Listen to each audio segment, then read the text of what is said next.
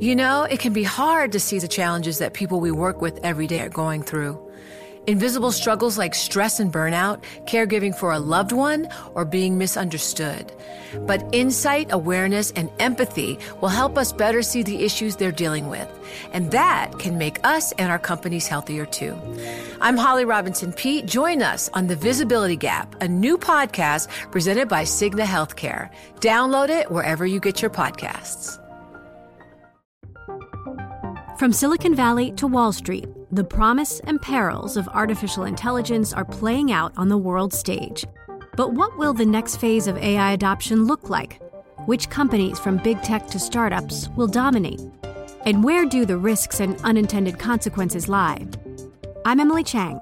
Join me at Bloomberg Tech in San Francisco, May 9th, to answer many of the industry's burning questions, alongside Snap's Evan Spiegel, Xbox President Sarah Bond, OpenAI's Brad Lightcap, top researcher Dr. Fei Fei Li of Stanford, and many more.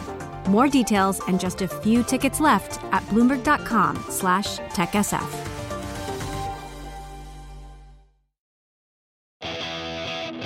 Now, from our nation's capital, this is Bloomberg Sound On. Georgia is better than Herschel Walker. But they don't know I was built for this. Yeah, I was built for this one. Apparently, he also claimed that he used to let me beat him at basketball.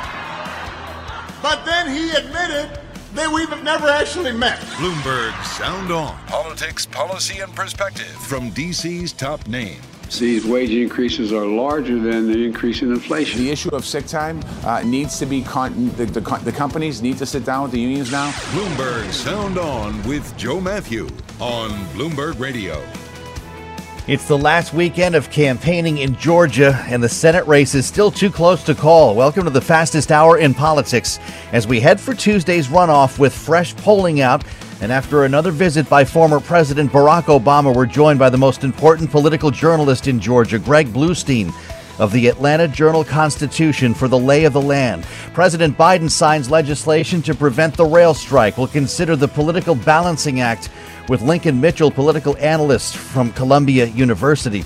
And as Biden rewrites the calendar for the presidential campaign cycle, New Hampshire says, don't even try it. We'll have analysis from our signature panel, Bloomberg Politics contributors Rick Davis and Jeannie Zaino, here for the hour on this Friday edition. New polling ahead this weekend of campaigning in Georgia, this last weekend, I should say. The Senate runoff again is on Tuesday, and a new CNN SSRS poll out today shows Raphael Warnock leading by four percentage points among likely voters. It came out 52 to 48 percent.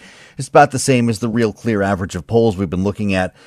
Although Warnock leads, as we've heard in other polls like AARP, by a much a wider margin among independents, 61 percent to 36 there. The polls got a margin of error about three points. So this is still tight. Senator Warnock was on the stump before about 2,000 people last night in Atlanta. Here he is. I believe in my soul that Georgia knows that Georgia is better than Herschel Walker.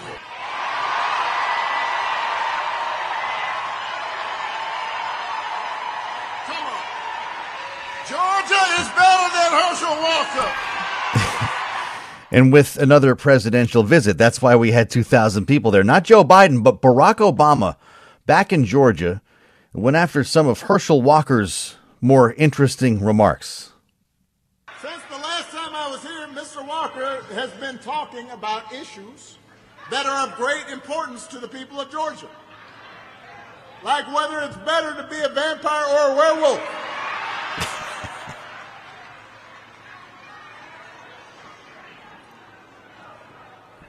This is a debate that I must confess I once had myself. When I was seven. Remember Fright Night? Anyone? Uh, the the vampires and werewolves. This is Herschel Walker on November sixteenth. The other night I was watching this movie. I was watching this movie called Fright Night, Freak Night, or some kind of night, but it was about vampires. I don't know if you know vampires are cool people, are they not? But I'm gonna tell you something that I found out. A werewolf can kill a vampire. Did you know that? I never knew that, so I didn't want to be a vampire anymore. I wanted to be a werewolf. But then anyway. Of course, you heard that if you listen to this broadcast. We're lucky to have the view from Atlanta today. Uh, as we're joined by Greg Bluestein, who's been in the center of this for months. First the general, now the runoff.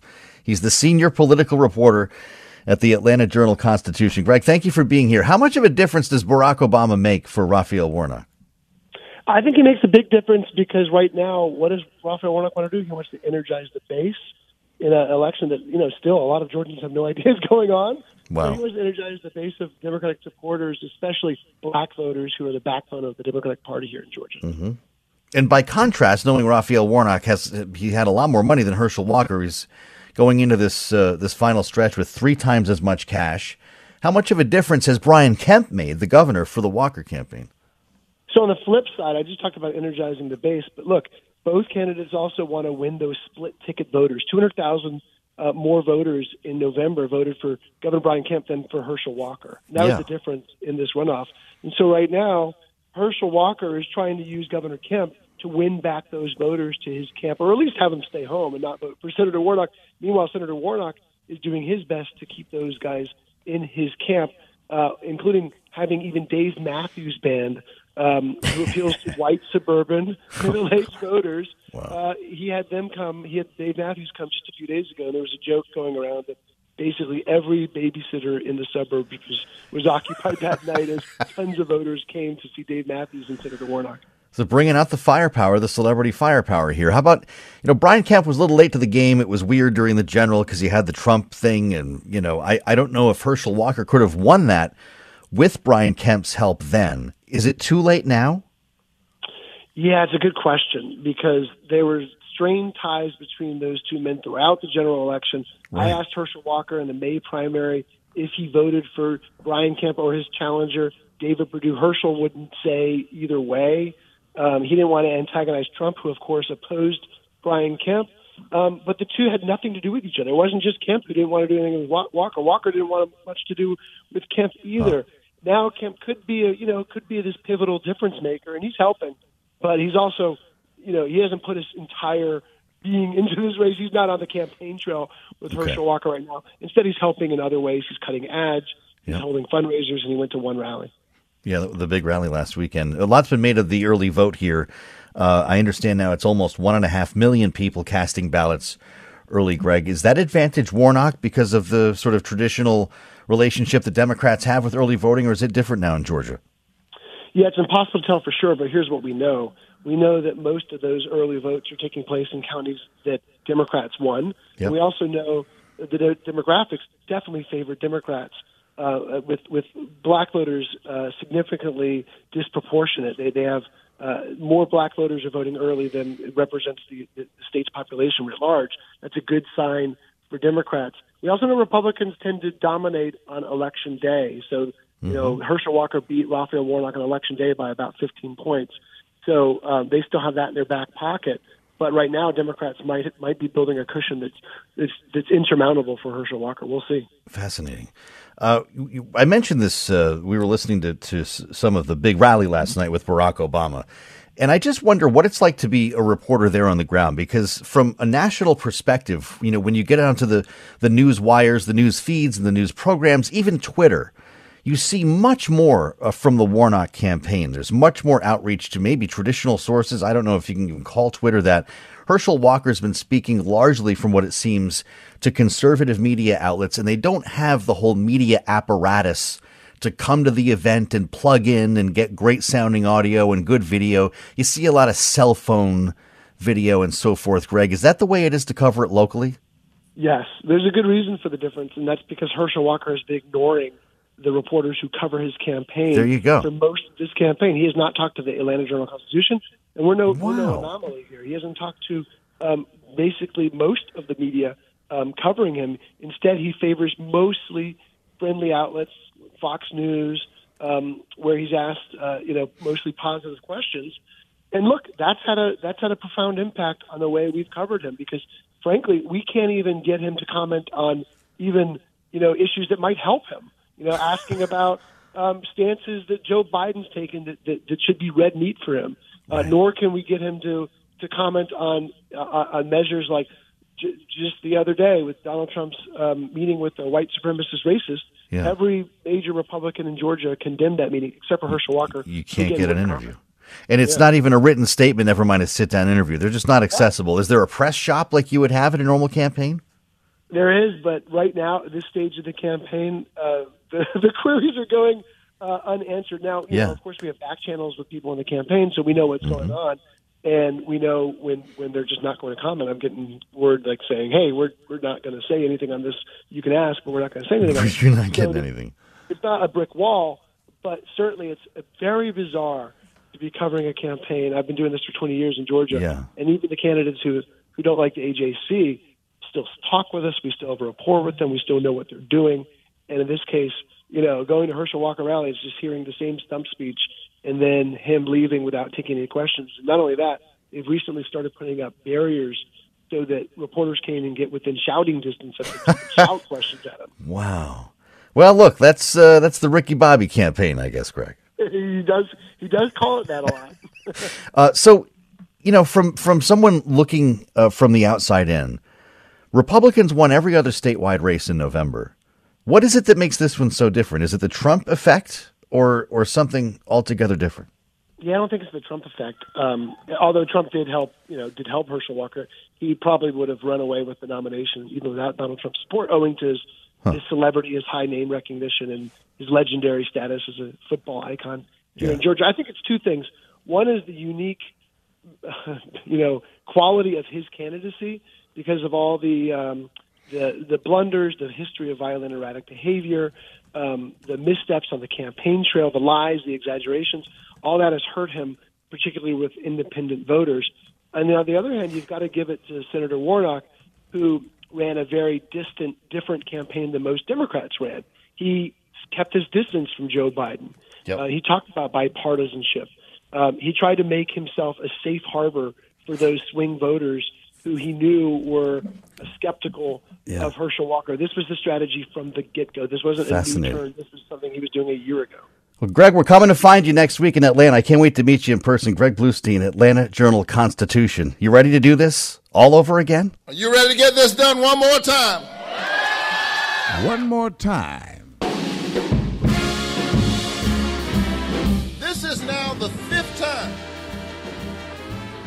My name has been on the ballot in less than two years for the same doggone job. Georgians are headed to the polls for the second time in a month. They told me I'm in a runoff, but they don't know I was built for this. Yeah, I was built for this one. Let's try it one more once. Yeah, and with the count, the great count at our backs, we move to Atlanta. We'll be there Monday, Tuesday, and Wednesday, day before, day of, day after, with special coverage here on the fastest hour in politics. We'll assemble the panel next. Rick Davis is back with us, Jeannie Zaino, our signature panel, only here on Sound On. We'll check traffic and markets for you on the way, too. I'm Joe Matthew. This is Bloomberg. The countdown has begun. This May, a thousand global leaders will gather in Doha for the Qatar Economic Forum powered by Bloomberg, held in conjunction with our official partners, the Qatar Ministry of Commerce and Industry and Media City Qatar, and premier sponsor QNB. Join heads of state, influential ministers, and leading CEOs to make new connections and gain unique insights. Learn more at QatarEconomicForum.com. You're listening to Bloomberg Sound On with Joe Matthew on Bloomberg Radio. So while Senator Raphael Warnock was with Barack Obama and 2,000 supporters last night, Herschel Walker on Thursday, as I read on the terminal, was canvassing Republican enclaves along Georgia's western border. Played to a crowd of about 100 people, most of them white, in a sunny parking lot at the Piggly Wiggly in Columbus. Many had Trump hats. Many also sported the peach stickers declaring they had already voted in the race. And we assemble our panel with just days to go before we vote again. Rick Davis is back today. Jeannie Zaino here too. Bloomberg Politics contributors. Rick, you're an expert on campaigns. Describe to us the, the if we can even call it the infrastructure of the Herschel Walker campaign, after what we heard there from Greg, there's they're not even talking to reporters right now. They're not they're not following the normal path in reaching out to media, providing infrastructure to cover big events, get video out there. They don't care. You know, a lot of it is just the way he ran his general election, right? I mean, he was an anathema to reporters. They wanted to ask him hard questions about his relationships with these women who claimed he was helping to support their abortions and promoting abortions yeah. with them. And, he, you know, that was, if he's going to answer that question over and over and over, just quit taking questions from the press. I mean, I've seen Would it be different without the scandals, down. or was this just the nature of it to begin with? You know, look, I, arguably the press is going to be biased toward an incumbent Democrat, you know, running for reelection. Uh, and Herschel Walker hasn't been press friendly, so he hasn't developed any relationships along the way. Hmm. Part of the problem with having a first timer is they don't know how to use the press, they don't know how to communicate, uh, and and I think that really part of what he's done in this. Uh, uh runoff is he's really dependent upon Governor Kemp's get out the vote operation to deliver those 200,000 extra voters that you know Greg was talking about that Kemp got that um, that that Walker didn't and and and make up the difference. So hmm. look, it's obvious from the polling that any one of these guys could win. So the question's not going to be whether or not you're actually happy with their stump speech or anything like that. It's going to yeah. be who got you to go to the polls, and that intensity so far looks like it's been um, advantage Democrats. Thanks in large part, Jeannie, to Barack Obama. Did that second visit make a difference? Well, I tell you, if I ever run for office, which I never would, as you know, Joe, but if I did, I want Barack Obama out there. Nobody gets a crowd going like Barack Obama. He had some great one liners. And it is important because, as Greg and you were talking about, they got to get the base out. You know, a problem that Democrats across the country had in this midterm is that black voters did not come out in as large numbers as expected. And so they are trying to push those numbers up. Nobody is better equipped to do that than Barack Obama. But as you, Greg was talking about, they've brought in a host of Hollywood celebrities, you know, America Ferrera to the aforementioned Dave Matthews Band, who apparently yeah. attracted a lot of the suburban mothers over to the uh, the event. So you get them out the way you can, and you know there are very good signs uh, numbers wise for Democrats here. You know, you look at the numbers, and the at least the early voting numbers, Democrats are buoyed by those because we're seeing a lot more people who live in Democratic districts out to vote compared to Republicans. Mm-hmm. But of course, Republicans vote same day in higher higher numbers. So that well, could flip, but it's good early signs for Democrats. You are right that that Barack Obama had some great one-liners last night. I mean, it was it was live at the Improv once again. We saw this uh, during the the general, and he was he had even more material this time around, just because the campaign keeps going. Uh, my God, we didn't have vampires and werewolves back then. But I, I guess my question for both of you is, when is it too much? Let me bring you back into the room again. Last night at the big Obama rally, here's Raphael Warnock deserve a senator who will tell you the truth. You deserve a senator who actually lives in Georgia.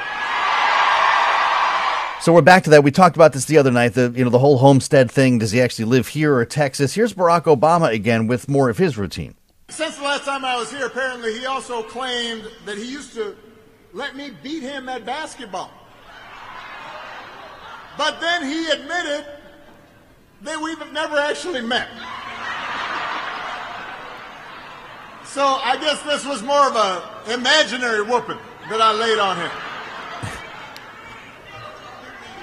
Now, listen, this would be funny if he weren't running for Senate.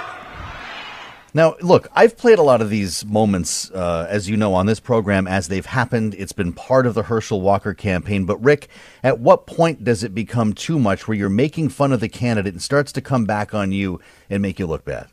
Look, I mean, none of these attacks are actually going to resonate with these independent voters who are looking at the you know, sort of individual. They've already made some decisions on their authenticity and and now it's really going to be like who's going to best uh, help me uh, establish uh, my community the way I want it, right? Who's mm-hmm. going to be my best representative there? And and look, the fault line is most of these people are going to uh, vote their preference, right? Even the independent voters have preferences on the Republican and Democratic side, and all we saw during the general election was This is all about who's a Republican showing up and who's a Democrat showing up, and it's really very little to do with who these individuals are who are running in the in the contest. Jeannie, do they come off as sounding elitist? On an, I know people are laughing, but what, how does it resonate? How does it echo a couple of days later? Well, we should all remember we've seen this backfire on, on Barack Obama. He is great with the one-liners. It backfired in the case of Donald Trump, who who huh. you know ran for president and won. President because yeah, so because of that. But you know, listen, I think what Barack Obama is talking about is this guy doesn't have the character to be senator, and he's made that yeah. case over and over. And the campaign, that's the case they want him to make to get their voters out. Boy, it's just incredible. It happens finally on Tuesday, the actual voting. We're told we might find out who won by, say, the next day. We'll talk about it more with Rick and Jeannie coming up on the fastest hour in politics. I'm Joe Matthew. This is Bloomberg. 8:30 this morning. Boy, it was something watching, listening to surveillance here on Bloomberg. I mean, their jaws were on the floor. TK, John Ferro, Bramo, and their guests. Nobody could believe this number. So much for the whisper, stronger than expected. The markets freak out, but that's good news on Main Street. And of course, you know, Joe Biden wanted to talk about it. That's part of his job. Uh, we don't need to deal with Jay Powell and interest rates and a possible recession right now. By God, there are more jobs than we expected. And the president says wages are up too. Here he is. Wages for working families, in fact, over the last couple months have gone up. Up.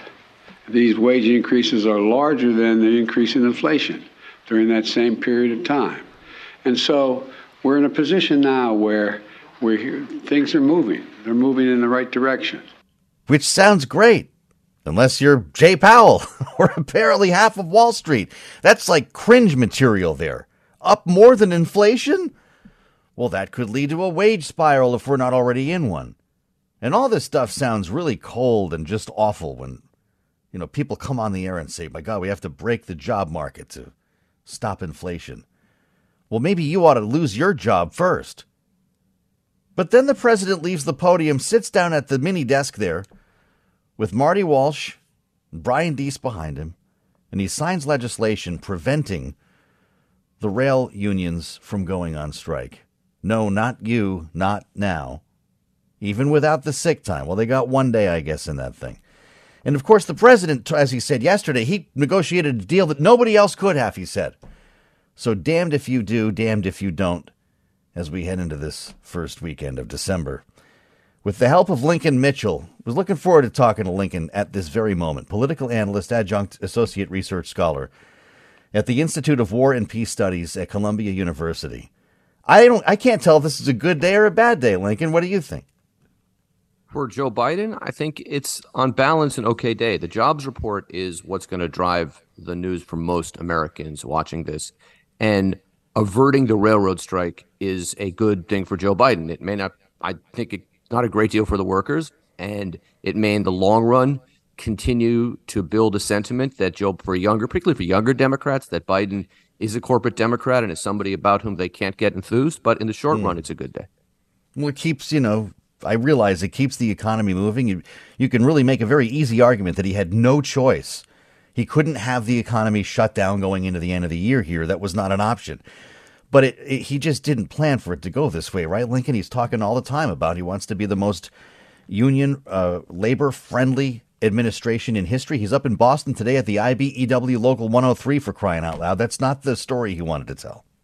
And that's also very much his brand, right? He's middle class Joe, the labor guy. He's mm-hmm. also Joe Biden, who had before he became, you know, vice president, certainly before he became president, was legendary for actually taking Amtrak, right, yeah. from Washington to his home in Delaware. So he's so this is very much against his image. What strikes me here, and what puzzles me, is that you could understand a situation where the president said, you know, at the end of the day, the money that the labor unions, I'm a pro labor guy, but this money is too much, right? You could understand that. Hmm. But on something like paid sick leave Right. Which seems for those of us who are fortunate enough to have paid sick leave or to work from home, it just seems so extraordinary that you would say to railroad workers that you know if you're sick and you go and you stay home, which we yeah. want sick people to do right. in an age when COVID is still out there, you're going to lose a day's work. And for yeah. people who need that money, that's that's a poor decision. Or you're fired, I guess, in some cases. Or you're uh, fired is, is what right. was happening. Now, so okay, I'm I'm glad you brought it up. Listen to Joe Biden today in that in that same address to the nation as the jobs report came out, he came he had some initial remarks about the rail deal and specifically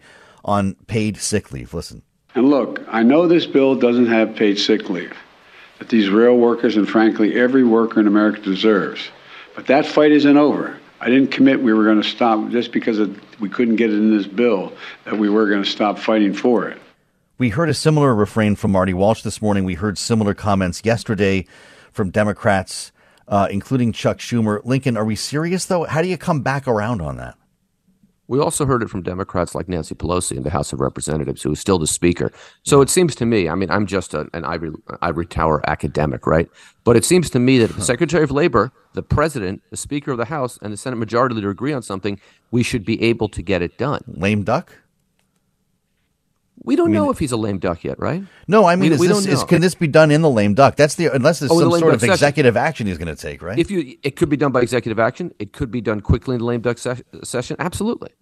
And it's the kind of thing where, you know, who's against this? Other than the kind of most Montgomery Burns ish labor uh, corporate boss, who's really going to stand up and say these sick workers need to come in? That's that's what they need to do, and that that's good for America. Oh my God! Make you've got Ted Cruz and Bernie Sanders fist bumping over this on the Senate floor for crying out loud. Right. Make the Republicans oppose this. Right. Make Joe Manchin yeah. stand alone out there and, and and and for once put some muscle on him. But this this was something he could have done, and not doing it was a decision amazing to me there isn't more shaming of the railroads in this conversation. If you have both sides of the aisle having this uh, th- this this argument, uh, Lincoln, and agreeing on this when it comes to sick time, how come their names uh, aren't in the headlines? How come we, you know, these these sort of phantom twelve unions? It's amazing to me there hasn't been more of an effort to put them in the public eye. To put the the, the railroads, I should say, yes. Right. When you have right. when you have twelve unions who are also, you know, not terribly well known, it's it's the railroad companies that that people don't know the first thing about. Right, and I suspect the reason for that, and again, I, this is just a wild guess, but I suspect is because they give a lot of money to politicians, and part of what they're buying is, you know, don't don't expose us like this. Boy, that's a pretty grim view if that's the case. You, you don't bring me on your, my, your show for my optimism. We've established that. Uh, yeah, we'll try to keep it that way. Uh, Lincoln, thank you for chiming in. Uh, Lincoln Mitchell uh, at the Institute of War and Peace Studies at Columbia University. We'll see what the panel thinks about this uh, coming up here because you know it's it's interesting. As we go into next year, the chances of a recession we're told are great. Bloomberg Economics will tell you the chances are 100 percent. And we've got a job market here that's confounding the Fed and, and prompting them to raise interest rates continuously until we are into a recession. So it does make you sort of wonder sometimes what side of the coin the messaging needs to be on at the White House and what they should be preparing the American people for. We'll pick it up with the panel coming up next. Jeannie Zaino and Rick Davis are with us in our final moments here on the fastest hour in politics at the threshold of the weekend. I'm Joe Matthew in Washington. Glad you came along. We'll check in on the markets and get an update on traffic for you as we all try to get home here. I'm Joe Matthew. This is Bloomberg.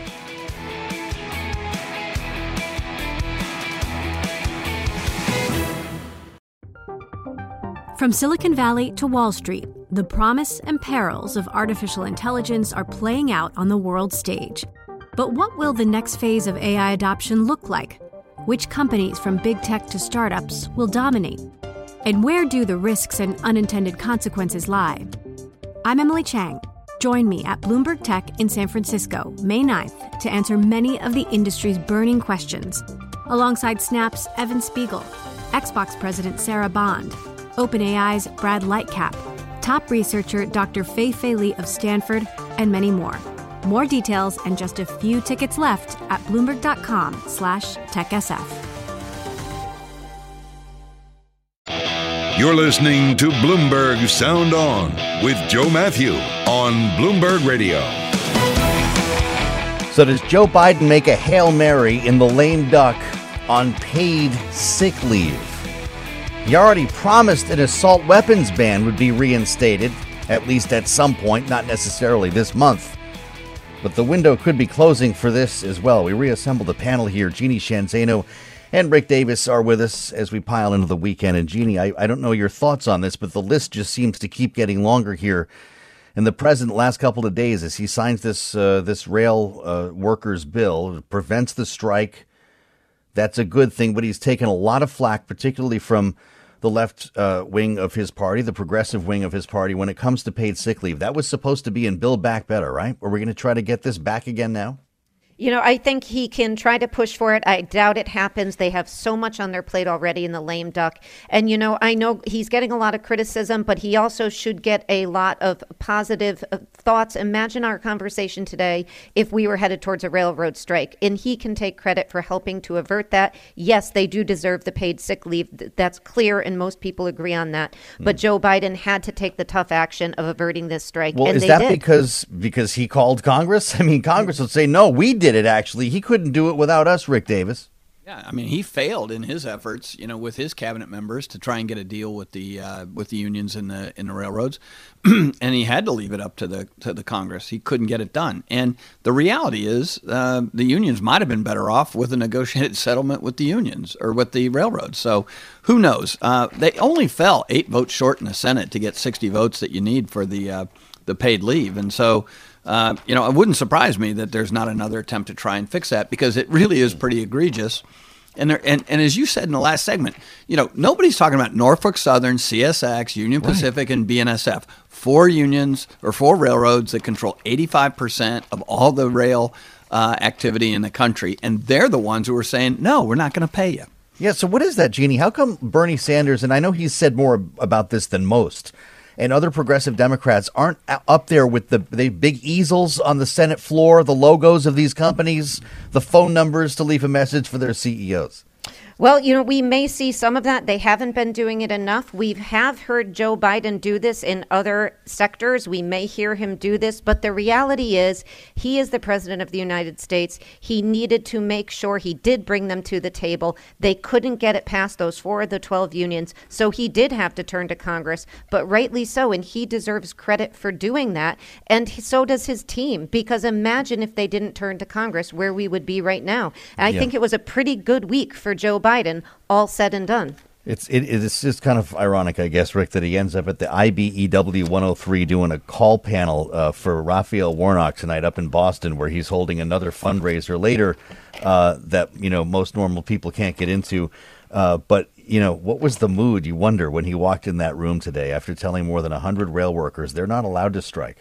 Yeah, I mean, irony is the partner of politics. I mean, it happens all the time, and uh, this is pretty ironic that uh, he would have just gone through this process and then said, "Okay, but we need you this time around again." Right. Yeah. Uh, but look, I mean, the options aren't great, right? I mean, do you really want to have?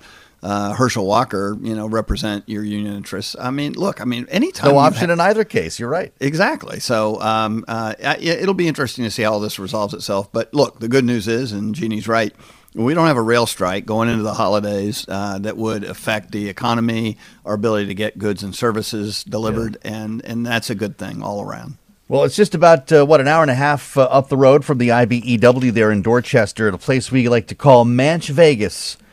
That is in our hearts today as we consider a world of which it is not the first in the nation primary state. That, of course, would be New Hampshire, but we all pile into Manch Vegas to cover it, Manchester, New Hampshire, where the candidates are, the pundits, the press. It's almost a, a festival that happens there every four years.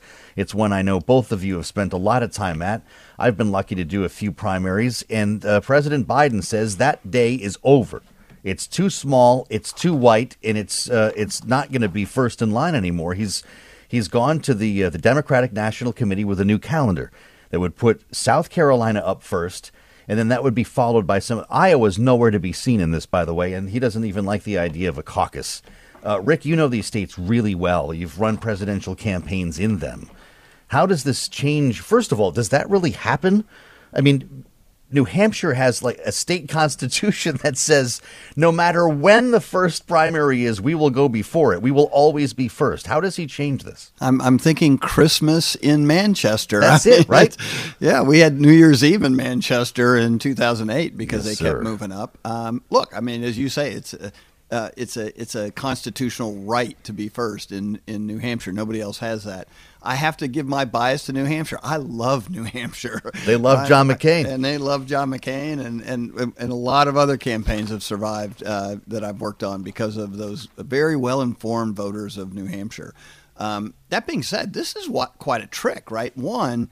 Uh, normally, these kinds of things are vetted out in you know the the the, the DNC's committees. They they have a study. They appoint smart people to analyze it. Yeah. And none of that happened here. It was here's what the president wants, and this Yeah. is what the president because those are the states that he won, right? That those are the states that made his campaign real. Yeah, look, um, arguably you can think, well, he's running again and he's just going to cook the books, right? He's just going to have a primary that is only the states, you know, that uh, he does well in. And and and and what's interesting is there's very little of that reporting. I mean, the poor New Hampshireites are getting thrown under the bus.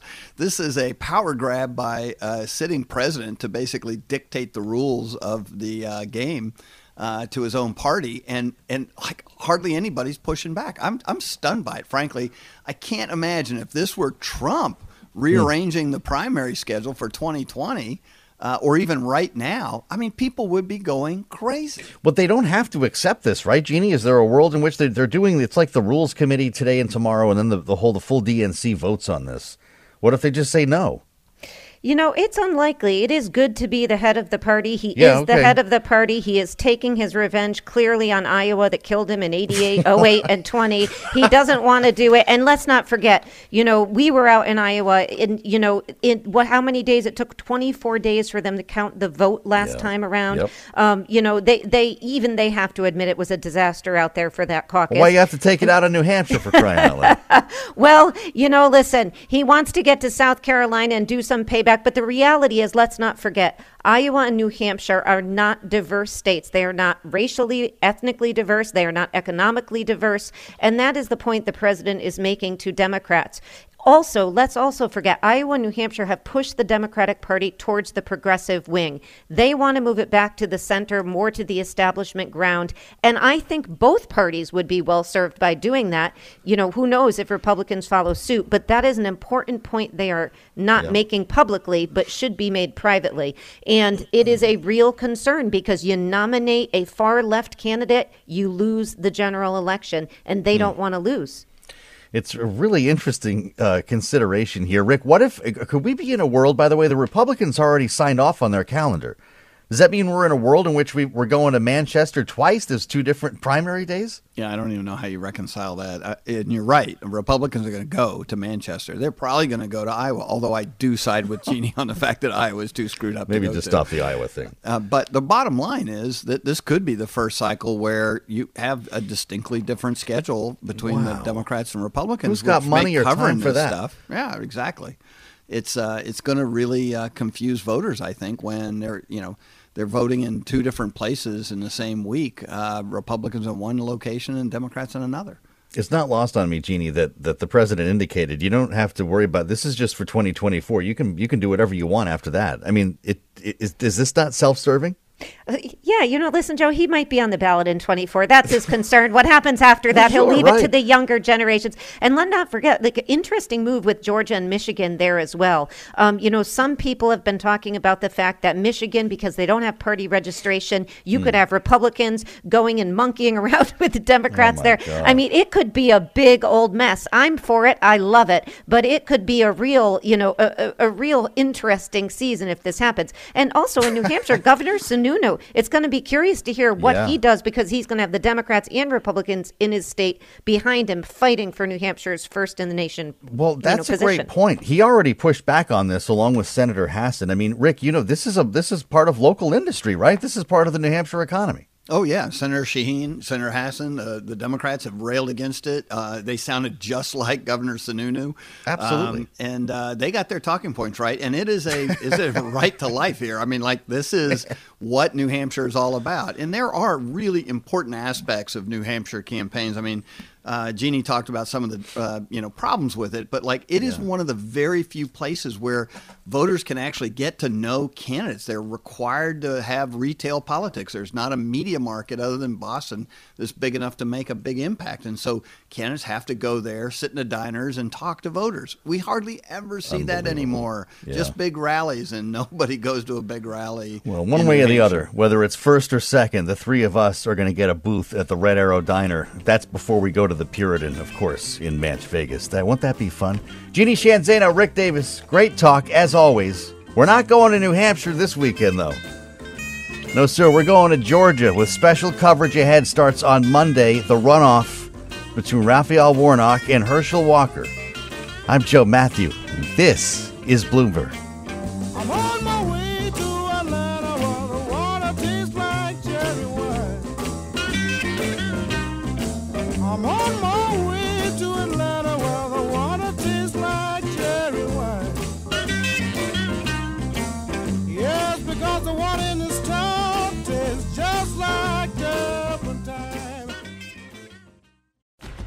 Countdown has begun. From May 14th to 16th, a thousand global leaders will gather in Doha for the Qatar Economic Forum powered by Bloomberg. Join heads of state, influential ministers, and leading CEOs to make new connections, gain unique insights, and uncover valuable opportunities in one of the world's most rapidly rising regions. Request your invite for this exclusive event at QatarEconomicForum.com.